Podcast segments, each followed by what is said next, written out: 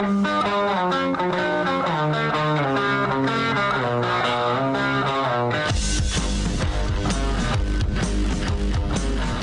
is The Big Show with Gordon Monson and Jake Scott, presented by Big O Tires. Stop by your locally owned Big O Tires for no credit needed financing and the best prices on winter tires. Big O Tires, the team you trust. This is 97.5, 1280 The Zone and The Zone Sports Network. All right, Coach Snyder's media availability has begun. Let's join that now.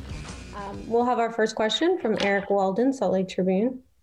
Um, as a team, excited to to get back and, and have a chance to play.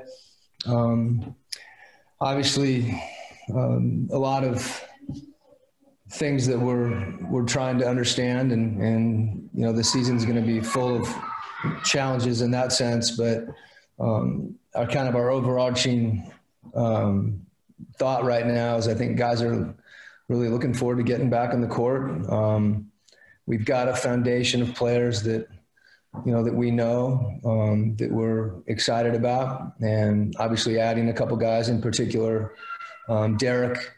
Um, you know, I, I, can talk about more. I'm sure someone will ask that question, but you know, the, the bottom line is we're looking forward to playing um, in spite of all the challenges that that exist.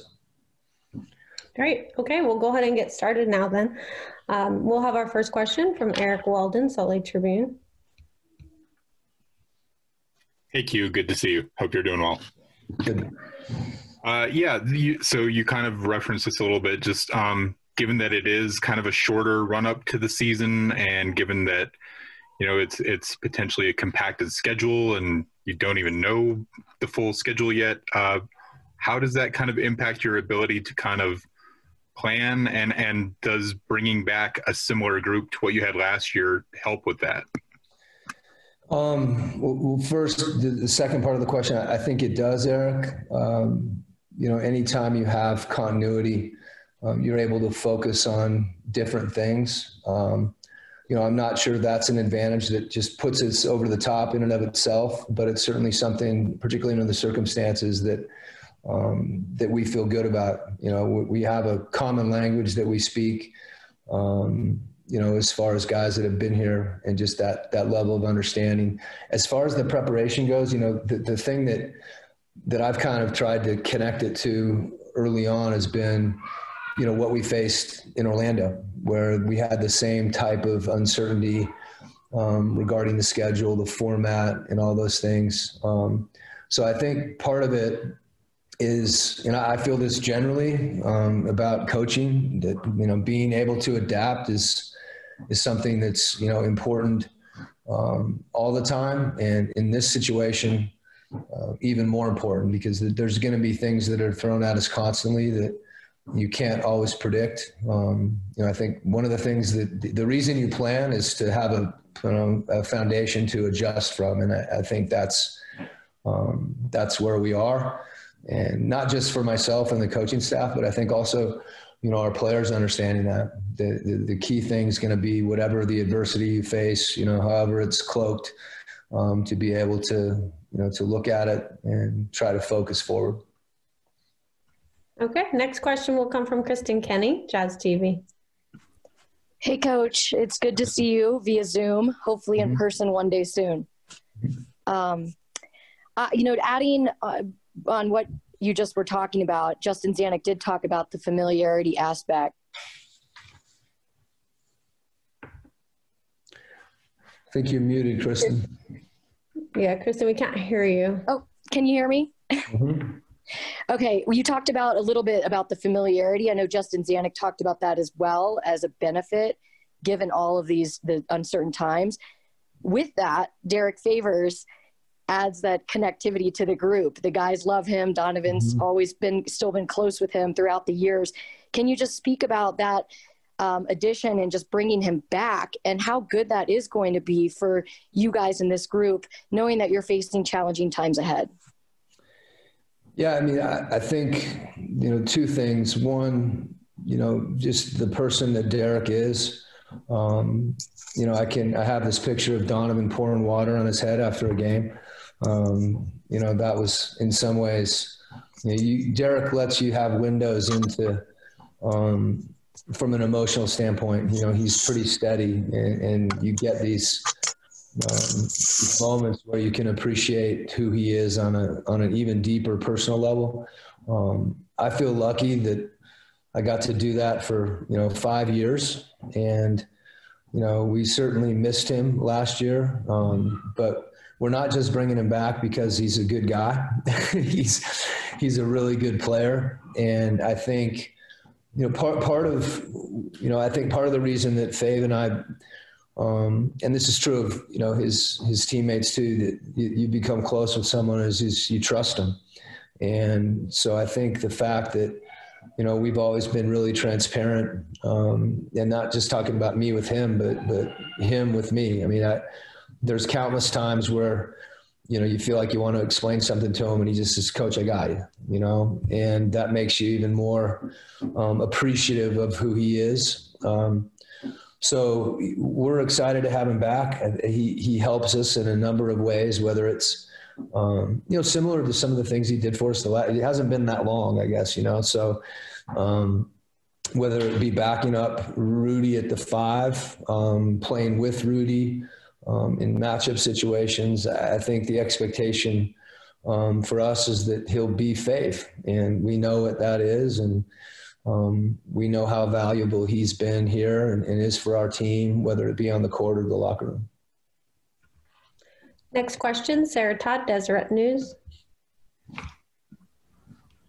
Hey Quin, uh, when we were talking to Fave the other day, he had mentioned that uh, that you're his favorite coach, uh, and that you're a you're a player's coach, is how he described it. So, what I'm wondering is, from your perspective, what does that mean? And I don't know, maybe what what is not a player's coach?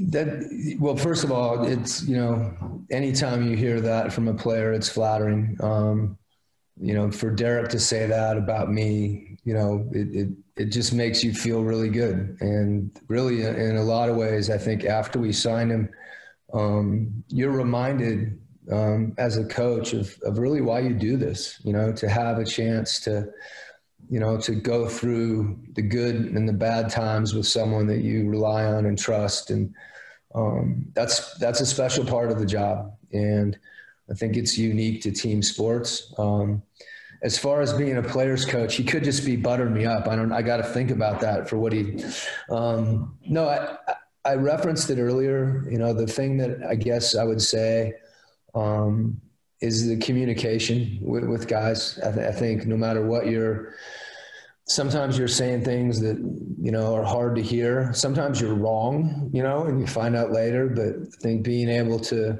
to be real with each other, um, and I, I, guess it's kind of a, a, philosophical question on some level. They, I think being willing to to see the best in your players um, and to try to empower them um, you know, to be to be willing to make mistakes um, uh, and to see try to see things in them that can help them get better and grow. And usually, when you're able to do that, you know, guys reward you and reward that confidence you have in him. And um, with respect to Derek, I've always I've always had that. Okay, next question will be uh, from Ryan Miller, KSL. Hey, Quin. Um, you alluded to this, but I'm wondering, with most of the roster being back and Derek returning, is it nicer as a coach to not have to build the personal connection before a season?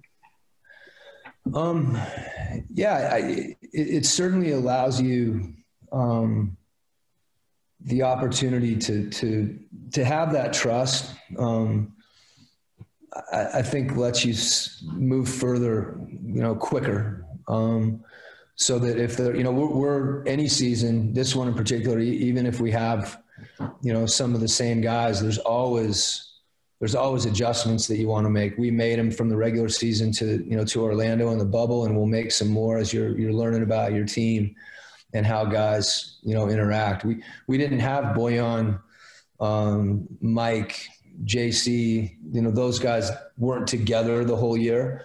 Um, so always trying to figure out how to maximize um, your players and, and but like in Mike's case, for me to get to know him um, you just can't rush that. You're going to have to. It takes time. So um, Jordan doing that, you know, in a six month period, you know, Bojan, you know, first year. So to your point, um, you know, I, I, think those guys, you, you have a, you have an understanding of one another, and I think it allows you to rely on them even more. Um, you know, the players can always teach you, and having that, you know, those relationships um, you know, it makes it easier for, for both players and coaches. And I think it lets you adapt even more.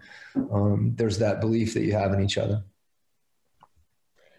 Next question, uh, Tony Jones, The Athletic. Hey, Coach. Uh, you didn't have Bojan in the bubble, uh, obviously. Um, but what does it mean getting him back? And you know his secondary scoring, his the spacing that he provides, the gravity to, that he provides, and and you know the the three point shooting on shooting on volume shooting, and how does that relate to to Donovan as Donovan took a step in the in the bubble and he looks to take another step this year. Well, first of all, Tony, I, am still trying to figure out what gravity is, so you're ahead of me on that one with with uh, with Bojan. The uh, you're going to be our new analytics guy. The um, to, to your point, um, you know, Bojan's ability to space, um, you know, Joe, Mike, we've got a lot of guys that, that can do that. Rudy's vertical spacing, I think allows Bojan, um, you know, opportunities. Um, then, you know, his ability to shoot off screens, his ability to, you know, we're going to try to use him on the post more this year. Um, I think that's an area where if you look at through the season, um, where he can even be more effective. We had him in some isolation situations, you know, at the nail, um, in the you know the middle of the free throw line. So he he can score a lot of different ways, and to your point, he impacts other guys' ability to score too. So that um, you know, particularly you know Donovan in pick and roll or Donovan in an isolation situation, it's it's you know, and, and with his height too, you know, sometimes bigger guys, you, you feel like they're, you're guard, they're guarded and they're not because they can just shoot over you. And, and I think you saw that particularly um, with the amount of big shots that he hit because, you know, being willing to take big shots and uh, he enjoys those moments. Uh, so having him back um, will be great. We had him virtually in the bubble. Derek, uh, he's not on the call, but Madeline knows this. Derek had like a poster of Bojan on every one of our elevators, um, on the elevator doors when we'd get off our floor. So we were constantly saying hi to him. So it's it's good to be able to say hi to him, you know, in the flesh. All right. Next question will come from Andy Larsen, Salt Lake Tribune.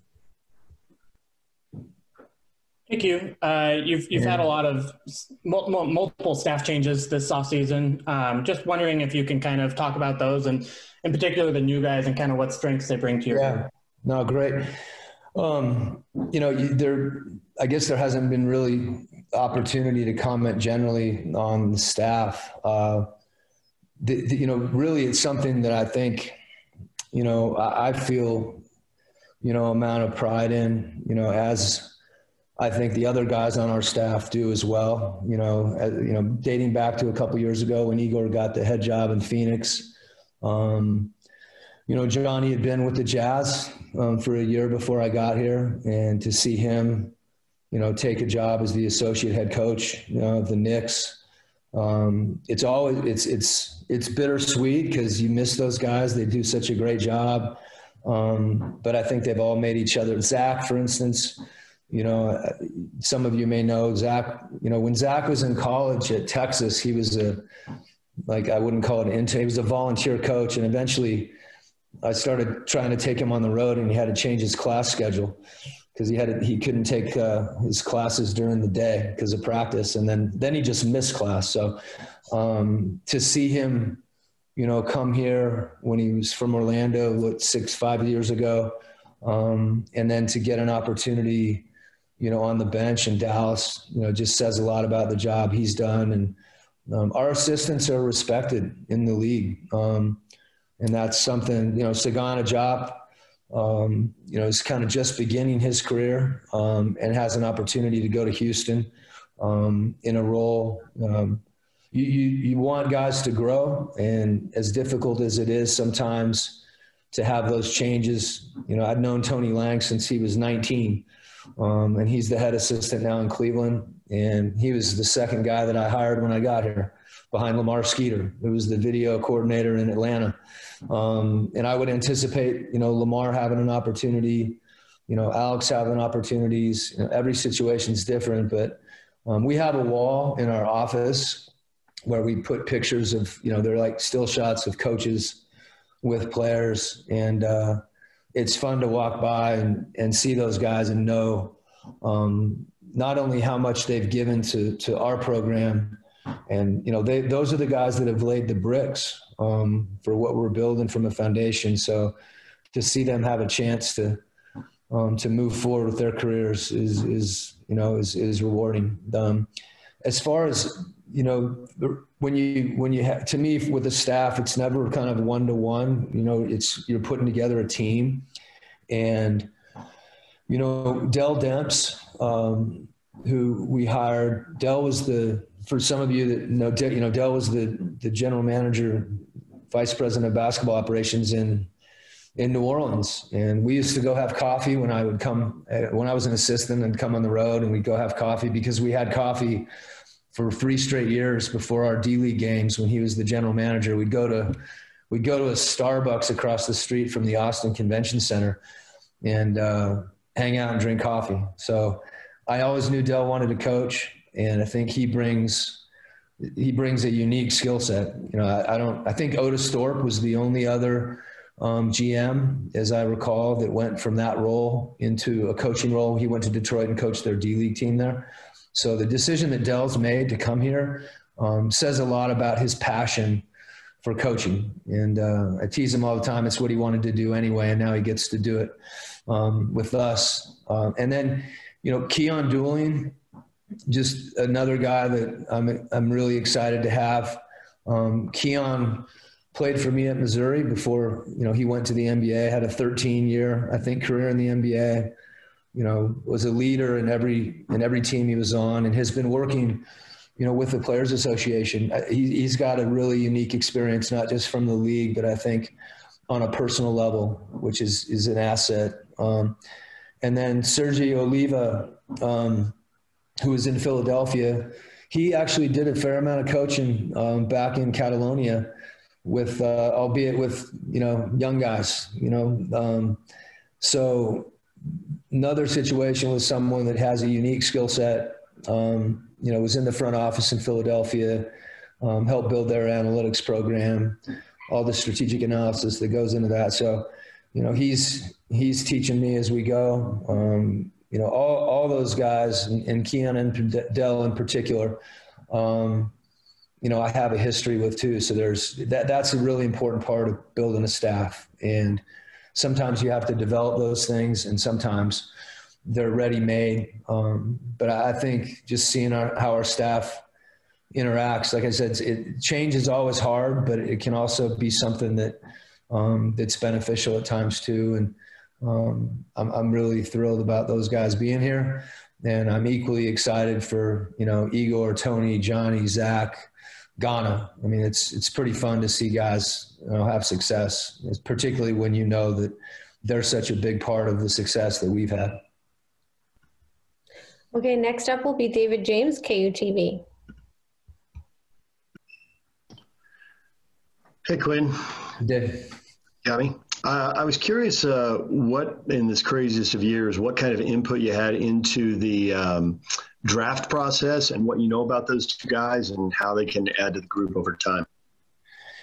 Yeah, you know, it, it we during during the bubble, you know, not knowing where the draft was, when the draft was going to be for so long, you know, our focus um, was obviously Orlando, and then we got back. Um, there's kind of a a recharge period. Um, so our coaching, so we Dennis and Justin and, and, their group, you know, we, we, we come, we come in on the process, you know, at a certain point after a lot of the, you know, they've, they've done a lot of the work. Um, and so having an opportunity to, you know, to see the guys that, um, obviously not seeing them in person. So for us, maybe not that different. We didn't see them in workouts, but a lot of it's video work.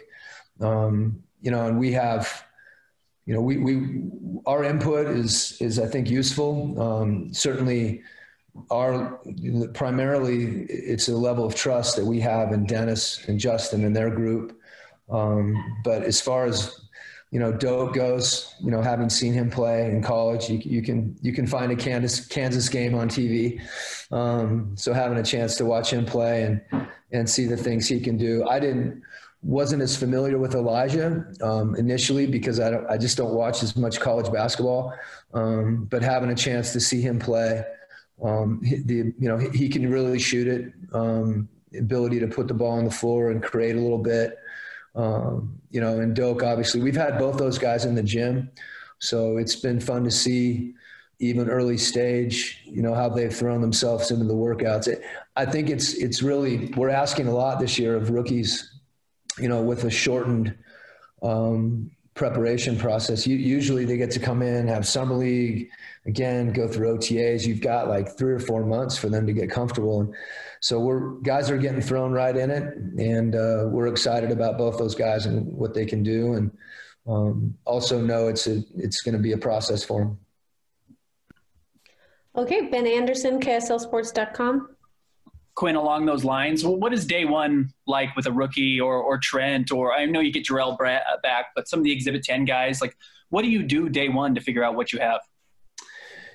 Um, you know, as you mentioned, you know, Jarrell, um, Juwan, Miye, um, Nigel, those guys we're familiar with. Um, that said, it, it, you know, none of those guys have, have played extensive minutes in an NBA game. Um, they, they've all done really well in the G League. Juwan's probably, you know, the one that's obviously played a little bit more. Um, so th- there's a there's a familiarity we have with them um, as we're going through this right now, as, as people potentially get diagnosed with COVID or have an injury, or, you know, there's so many variables that we're trying to get everybody ready. Uh, those guys have a head start, um, but at the same time, you know, ha- having Doke and Elijah in and getting them on the court with coaches, there's a, there's a preparation process. It's almost like if you, if you, for the rookies, that is, it, it's almost, you know, when we traded for Jordan in December, you know, we have kind of a, you know, a packet of video and plays and more than anything terminology. And you can't give it to them all at once. You know, you've got to kind of figure out a plan going forward. And uh, we've got less time for that now. Really, the challenge is we're only allowed right now to have one coach and one player per court. Um, so that makes it a little more difficult, you know, whether putting up a few cones or, you know, suddenly our coaches are getting better workouts than they have um, in a while. So it's, it's, it, it is a challenge, but, you know, it's always great to have, you know, young players that are enthusiastic about getting better. Okay, we now have a question from Jace Frederick with Pioneer Press in Minnesota. Hey, Quin. Tim Rose, reporter, hopping on to ask a Ricky Rubio question. Um, people question here whether he can fit alongside another league guard, but he did that really well with Donovan. Um, in what ways do you see him maybe help Donovan's development, and why? What is it about his skill set where he fits so well alongside lead scoring guards? Well, I think for one thing, he's just a selfless player. You know, so there isn't ever anything that you ask Ricky to do that he doesn't embrace. Um, and that that makes him a great teammate. So when you start there, you know, no matter who you're playing with, you're going to have a positive impact. Um, I, I, think his vision um, and his, you know, he enjoys making plays for other people. Um, and you see that, you know, in something as simple, you know, one of the things that he's great at is is finding someone just off a screening action, you know, where he's able to deliver a pass and you know it hits you in the hands at the right time and those are things that he takes pride in that just makes it easier on other guys. Um, so and then defensively, you know, he can he can defend multiple positions. Like we used to always like you'd almost want someone to try to post Ricky because he would fight you like crazy, and half the time he'd steal the ball. So um, he's because of his size and his aggressiveness and his hands. You know, he complements guys on the defensive end as well. So I, you know, his his game, his his mind, his heart, like it all lines up to making people around him better. Thanks, Quin. Yep. Okay, and we have a follow up from Sarah Todd, Deseret News. When you mentioned um, being able to say things to your players that are kind of difficult for them to hear sometimes, uh, and Donovan actually mentioned that a few days ago uh, with respect to Johnny and how he'd worked with him, and sometimes he would tell him, like, that's a bad shot or something like that. Mm-hmm. Is that sort of philosophy maybe a little bit of tough love or being able to get your players to take criticism in a good way? Uh, is that something that you've sort of spread out to the rest of your coaching staff or that you try to impart on them? Yeah, I, I think it. I think first of all, if, if players respect you um, as a coach, just that you've you've put the time in, you know, watching them play, studying, um, you've vested time with them on the court. Um, that it allows you, it allows them to hear the things that you're saying, even when they may be hard. So I, I think foundationally, the relationships that um, whether it be myself or you know as as you mentioned um, you know with Johnny that's I think true of you know Lamar's got that with Mike Conley. Um, you can Alex has it with Rudy Gobert. Uh, you can you can go down down the line um, with the guys on our staff and the relationships and that does allow um, allow them to be coached. For me personally I, I think you know that's something I really want to empower you know our assistants to do that. Um, but I think it's grounded in those relationships and the time that they spend with each other. And then the things that they're saying, you know, it's probably not the first time they've heard it. Um, and, and the last thing is I, I think we're, we're lucky, you know, that you have a guy like Donovan, you know, I've coached Rudy harder than any superstar um, out there, you know, and, and, I give him a hard time about that, that, you know, I'm lucky that he's willing to listen, you know, Donovan the same way. Um, I told Bojan, I said a couple things to Bojan and I caught myself and I was like, you know, maybe I went too far. And then I thought he'd played for Coach Obradovic. So there's nothing I could say to him that he hadn't heard over in, uh, in Croatia or Serbia. So I, I, feel lucky that the guys we have um, really do listen. And the, the one thing that I, I think is important, you can say hard things, you can say things that are difficult, um, but you try to say them with respect you know, and I think when you're respectful, that doesn't mean you can't raise your voice every now and then. That doesn't mean a player, you know, Joe's, Joe's yelled at me probably more than I've yelled at him, at least in the last two years. He, he, he didn't yell at me when he first got here, but now he yells at me. So um, I think all that stuff's healthy. And, you know, sometimes, you know, everybody makes mistakes and, you know, for coaches and players to be able to, you know, own those too, I just think strengthens those relationships further. All right, that was Jazz head coach Quin Snyder as camp gets underway today. Uh, Gordon, don't have ton time. We can get into it more coming up next, but uh, your initial reaction.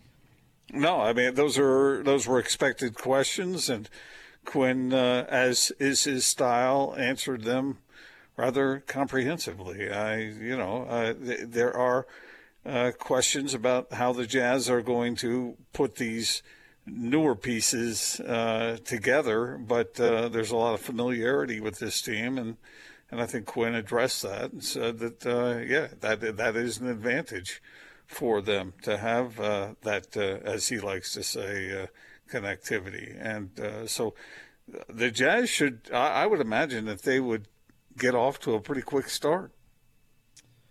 Yeah, I, am done predicting uh, if they're going to get off to a slower quick start, considering I've been predicting a quick start for like the last three years and have been miserably wrong. So I'm, I'm not going to quite go that far. But I, I get it why they're selling the familiarity. Absolutely. And uh, mm-hmm. it's no different than, than comparing Utah and BYU in college football. Uh, how, you know, BYU with a more upperclassmen, uh, you know, filled team with more experience made it easier for them to prepare for this unique circumstance than say breaking in a bunch of freshmen. So yeah. I, you know, I, I certainly get what they're getting at there. Yeah, no doubt. All right, let's jump out to the zone phone. Joining us now, you hear him every day from 10 to 2, but he's here on behalf of TryDayTrading.com. He is Hans Olsen. Hello, Hans. Oh, man, I'm so excited to talk to you guys about TryDayTrading.com and the great things that it does – for all kinds of people. You've been doing it for a while now, right? Yeah, I'm three and a half years. Um, I think be four years this coming February. So how, how, hard how hard is it, Hans? Is it have you been able to adapt to it pretty well? Well, um, so I'm doing it, and that, that, should be a pretty good indicator. Um, Gordon, I would say that my technical acumen is at the, about the same level as yours. Um, I, I know that you are able to get on your, your, your equipment and get online every day, but that that would be about my level of online ability. And it, they make it so easy, Gordon. Uh, personalized coaching and the software that has the indicators. You, you follow the indicators, and they, they help you along with each trade. And you just have to be disciplined you know, a lot of a lot of football players, a lot of former athletes do really well in day trading because you stay disciplined with kind of the guidance that they set up for you, and and you make those trades, and it's it's fun to watch the money come in. So tell us what you're doing on Thursday, Hans. You're doing a kind of a live thing, right? Yeah, doing a, a live thing. I'm actually going to be making some live trades and and showing people what I do on the trading and having fun with that. And you can watch some of the professionals that do it and it's just an opportunity to sign up and, and be on that Zoom call with us and ask questions or if you got any thoughts to do that as well. So just a fun opportunity to see what the day trading market looks like and to see how you can make money doing it. Um, people always ask, they're like, is this really a way you can make money? Yeah, it is a way. And there are thousands of people doing it nationwide. And now we've got hundreds of our listeners who are doing it over you know this this period of time that we've been working together and listeners have signed up and they're doing well. So it's just really an opportunity for them to to get a kind of an eyewitness account of how it all goes down jake. Remind us what time uh, on thursday Hans for that webinar Yes, I think that that webinar is at three o'clock. I'm going to double check it, but I believe right. that it's. Uh, I believe that it was at three o'clock. Hans, uh, real quick, uh, not, nothing wrong with getting a little extra cash, right? I mean, uh, nothing wrong with that at all. Uh, by the way, if the Jazz were a stock, would you buy that one? I I would. I think I would buy that stock right now. I I just can't wait to see, you know, like all the questions that we had of Uh, you know, having a, an athletic big man that can provide the defense, that can come off the bench, that can do all the things. Yeah, I would, I would buy it. I can't wait to see Derrick back with Bojan, and I can't wait to see Derrick off the bench with Clarkson, and I can't wait to see if Donovan Mitchell controls the ball more. I can't. W- There's a lot of great storylines, and I'm buying. Hans, we uh, we appreciate you jumping on. Oh, just out of curiosity, how much of your uh, TryDayTrading.com uh, earnings go to uh, um, uh, youth athletics? Five grand per kid. Gordon knows this pain. I think tennis oh, yeah. is more expensive than volleyball. Yeah, it is. I think it is, but it's all pretty pricey. So if, it, it, it's all pretty pricey, and I can't wait until that little Sadie does volleyball and tennis. and, and, then, uh, and, and golf and skiing. yeah, it's Jake is going to be doing. Uh, he's going to be uh, asking for your advice I on better day get trading. On, yeah, I better get yeah. on board. I better get a I better get a head start on that. Uh, yeah, jump. it's you're the best, buddy. Thank you very much. Thanks, guys. All right, check it out. TryDayTrading.com. And Hans has that webinar coming up on Thursday. Stay tuned. We'll get to more next. 97.5 and 1280 The Zone.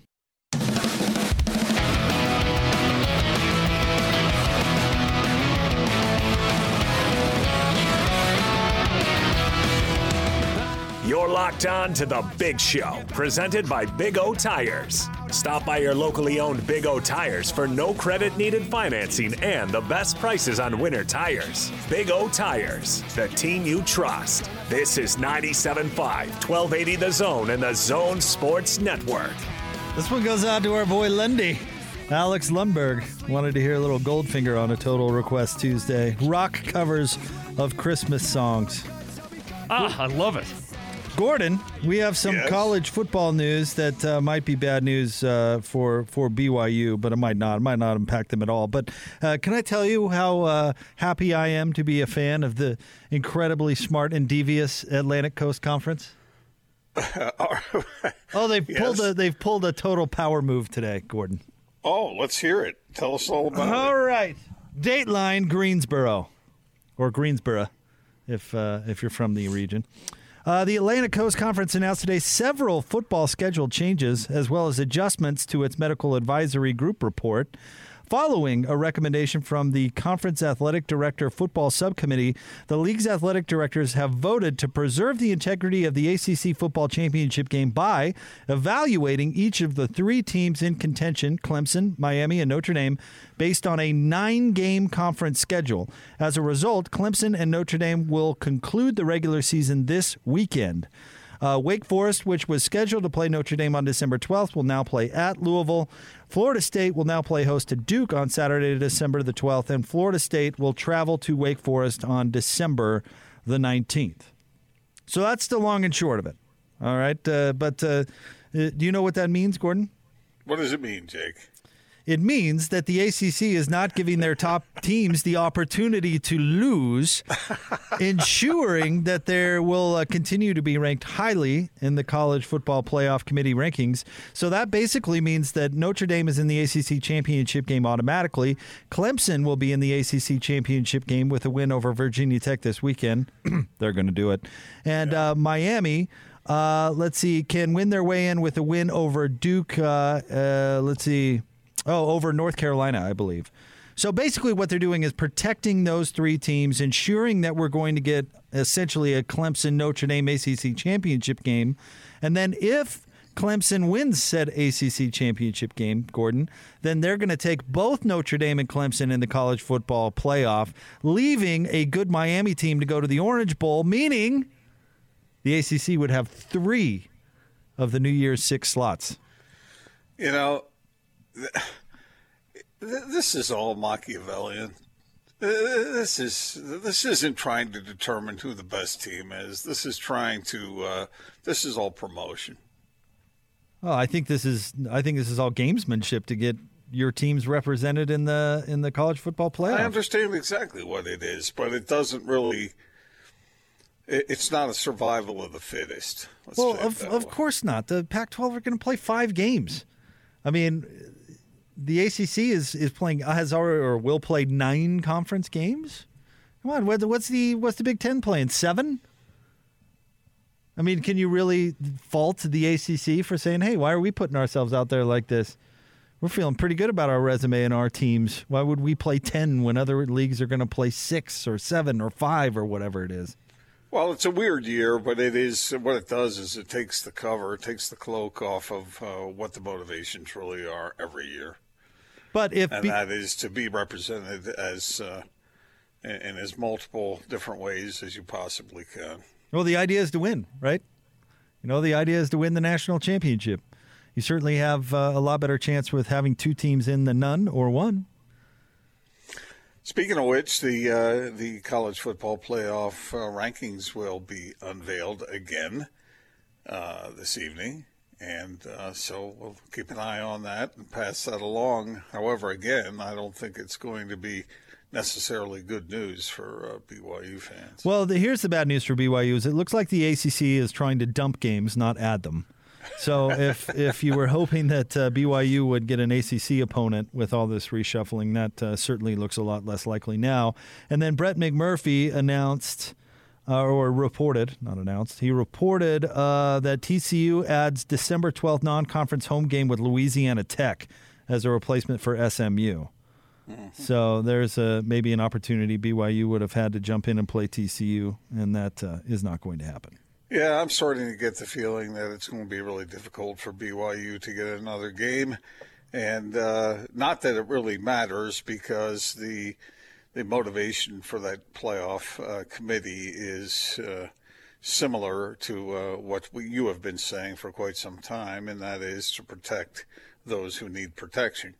And BYU is not part of that group. So that's uh, the, we talked about it earlier in the week, Jake. Uh, that uh, the, the, AP poll had BYU at number eight. do you think? That those voters dug their heels in a little bit and so we're trying to make a point because so many had complained about how BYU had been treated by the playoff committee. So they dug their heels in. Will the playoff committee do likewise again today? Well, we'll see. I would guess so. I mean, I, I would guess they're not going to move them up after not playing a game. So, wouldn't you? Who? Although some teams lost in front of them, I guess. I don't know. Will will they move them up? I I, I guess that's the question. I doubt it. Because uh, as we talked about earlier, uh, most of the AP voters, I think all but a couple of them, had BYU ranked much higher than that, and uh, yeah, and as a consensus, it was at number eight. So there obviously is a difference of opinion between what the power that used to be and the power that is in control of it now. Yeah, there. I mean, there really is. I mean, you know me and my opinion on polls, but uh, there really is no point to the AP poll anymore. But you like them. I do. I do. I, I think it gives us uh, stuff to talk about, so I'm, I'm fine with them. Yeah, but it. I mean, as far as meaning goes, I mean, it doesn't really mean anything.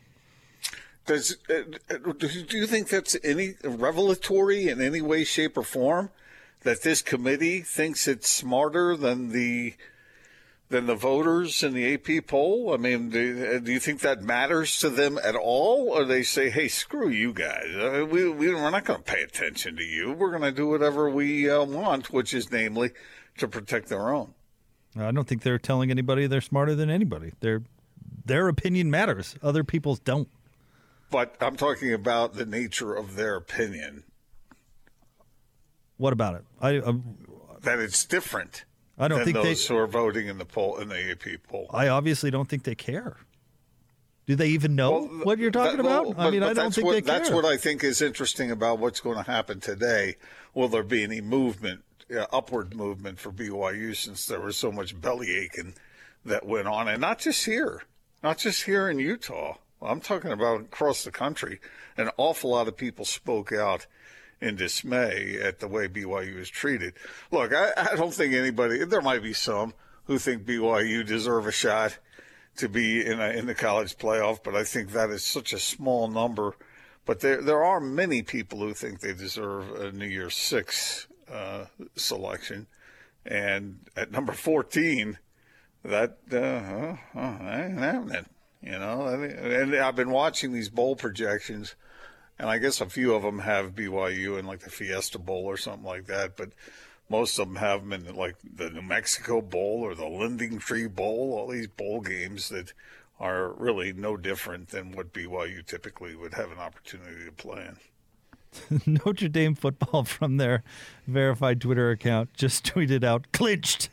Oh no, it's not Notre Dame football. Dang it, it's uh, Fox College football. Oh well. I, I thought that after like a like how funny would it be to like celebrate a division title or whatever uh, based on a technicality of canceling a game to be like yeah did it! Put the little X with a dash yeah, uh, we did it everyone hang the banner play the "We Are the Champions" song. Right? How about that? The only time ever Notre Dame's been in a conference, they're playing in a conference title game. You know, Notre Dame is pretty good. I I've watched them play on a number of occasions, and I think they do have quite a bit of talent. Uh, now, whether again, it's all relative, but they seem pretty good. But when I watched Northwestern play, I thought they sucked. I mean, they looked bad, in my opinion. So will that team still be ranked ahead of BYU even after losing? Hmm. All right, we'll have more coming up next. Stay tuned. It is the big show. Austin's list. Somebody's going on the list next. Oh. Matt Williamson talking NFL with us at the top of the four o'clock hour bowler at 5, 97.5 and 1280 the zone. There isn't much that makes Austin Horton angry. Wait, who are we kidding? Almost everything makes Austin upset. This is Austin's airing of grievances. The tradition begins with the airing of grievances. On 97.5 1280 The Zone and the Zone Sports Network.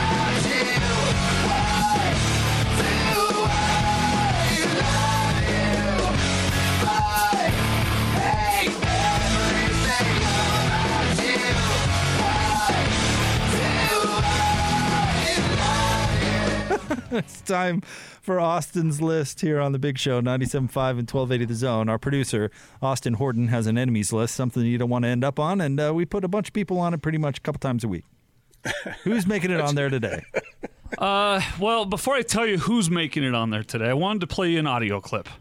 20 seconds long, short and sweet. Here's what here's what it sounds like. All right. Honestly, it's just so exciting, and the fact that I can represent like the little girls out there who've wanted to do this, or you know, thought about playing football or any sport really, and it encourages them to be able to step out and do something big like this. So it's awesome. I just want to tell like all the girls out there that you can do anything you set your mind to. Like you really can, and if you have that mentality all the way through, you can do big things.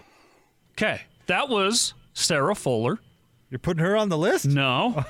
she uh, became the first female to play in an S or excuse yeah an SEC or a Power Five for that matter football game. Pretty cool, pretty historical moment. She, I believe, kicked off for the beginning of the second half of Vanderbilt's game last week, which Vanderbilt lost, and then fired head coach Derek Mason yesterday, uh or if not on Sunday. But it was a pretty cool moment, historical moment. Did she win the game with a 60 yard field goal? No. Did she absolutely kill the ball for a touchback? No, it was actually kind of a, a, a low squibbler uh, kind of kick. Uh-huh. But a historical moment nonetheless. Those who are going on the list are people like former friend of the big show, Clay Travis, who owes everything that uh, good about him to us and me. Uh, everything bad about him he owes to himself. but cavemen like Clay Travis and Steve Hartman of Fox Sports Radio, and on and on and on, the list goes on, who have been flapping their gums and downgrading this as some sort of PR media stunt. Uh, and that uh, Sarah Fuller didn't make any sort of history. She just was a pawn in a PR scheme. If that is the absolute truth, if this was a PR media hatched scheme, it's still a very cool historical moment, regardless of what the intention behind it is. Sarah Fuller deserves love and praise for being the first woman to play in a Power Five football game, and the cavemen can drag their clubs away from the microphones for a while, please. oh, well said. You know what's funny about that situation, though? Is isn't that the most Vanderbilt thing ever to get shut out in that game? So she Okay. doesn't get a chance to kick at all. They can't even get into field goal range. Can't kick an extra point. she gets one play because they have to kick off in the second half. Them's the rules. Isn't that Yeah. the most Vanderbilt thing of all time? It is. That's very Vanderbilt. that you suck so bad you can't Sure. even do something historic, right? Sure, and, and some some It's a se- great school. Some skeptics or cynics might say oh, Vanderbilt. Of course, they rolled Sarah Fuller out there because what do they have to lose? But regardless, that's not Sarah Fuller's fault. No, I get your she point. She still earned her spot that day. I just, but you're right. and- it's and- very I- I Vanderbilt. I just think it's These- hilarious these that guys- they can't even manage to give her an opportunity. These guys who have been ripping her because of the the squib kick that she hit and all that stuff, hasn't she been?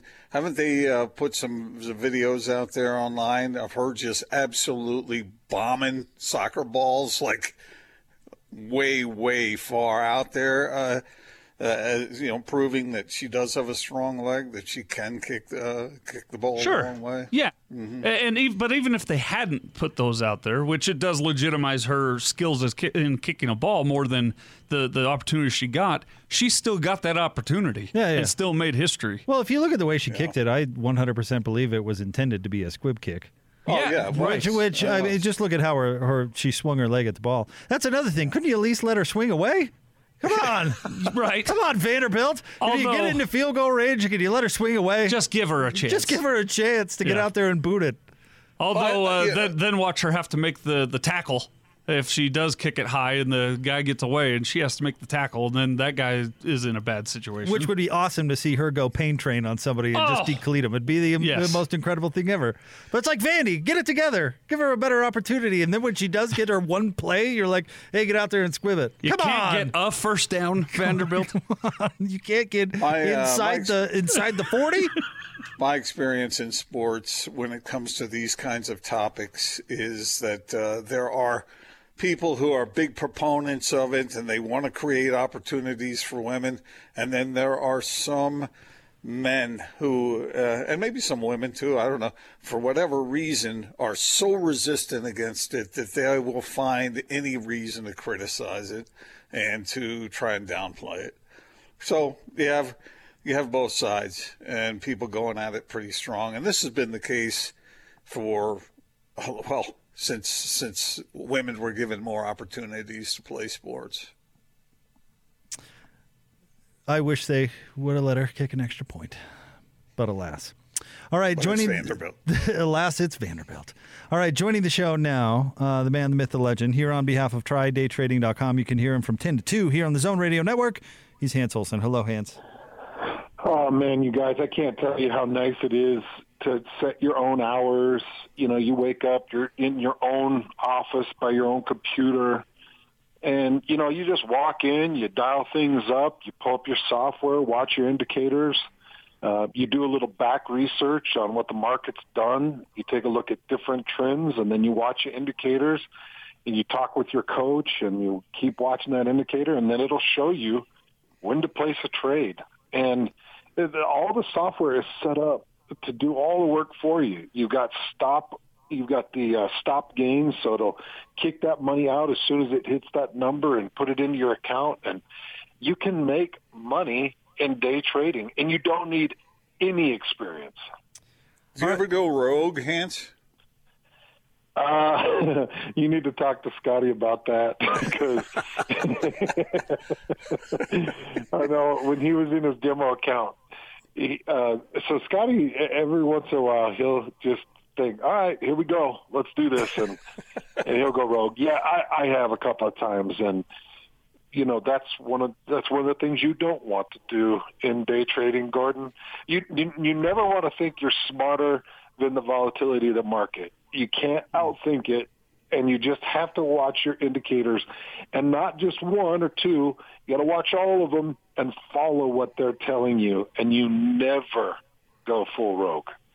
All right, Hans, I'm going to ask this ne- next question for a friend. All right. Um, would would this be a good way to avoid doing yard work? Like if if your wife were bringing you know really heavy bags of mulch into the backyard all by herself, you could you could go. I'm trading, dear. I'm sorry. I'm trading in here, making money. I I'd, I'd help you, but uh, you know, gotta gotta keep the kids in little league volleyball. Yes. In fact, I'll give you some tips on how to make sure that this happens. Get a pocket protector, get a pin and put it in your ear, get some scrap paper, write numbers down on it, have friends call your phone every five to six minutes so it's ringing, but don't pick it up. Just say, I'm too busy and just, you know, act like things are are pretty furious and ongoing in your in your office and that should that works that should thwart But the, uh, Hans, Hans, it really does sound like that it's improved the quality of your life, though. Uh, just having a little something extra there. It, it really does, and and I know that we were laughing about it, but I'm I'm not even kidding, man. With and and you guys were just talking about girls, and I'll tell you what, I know Gordon, I know you got a few, and I've got a few, and I'm all about empowering those young women, and whatever it takes, uh, the, the the coaching, the schooling, uh, the training. You know, my my one daughter had a knee issue, so she's gone through rehab, and that stuff is expensive and I'm willing to do whatever I need to and it really is nice. You know, you you set your own time and when you're watching that software and you're working with those coaches and you are not going rogue but being very careful with the trade you're making, you absolutely can help yourself every month And, and, in in your bank account. TryDayTrading.com. Hans has a webinar coming up on Thursday. Join him for that. Find out more at TryDayTrading.com. Thank you, Hans. Yep, jump out there, trydaytrading.com. Sign up for that webinar that I'll be on on Thursday, and we'll see you there. See you, buddy. That's our friend Hans Olsen for TryDayTrading.com. Matt Williamson, our NFL insider, coming up next, 97.5 and 1280 The Zone.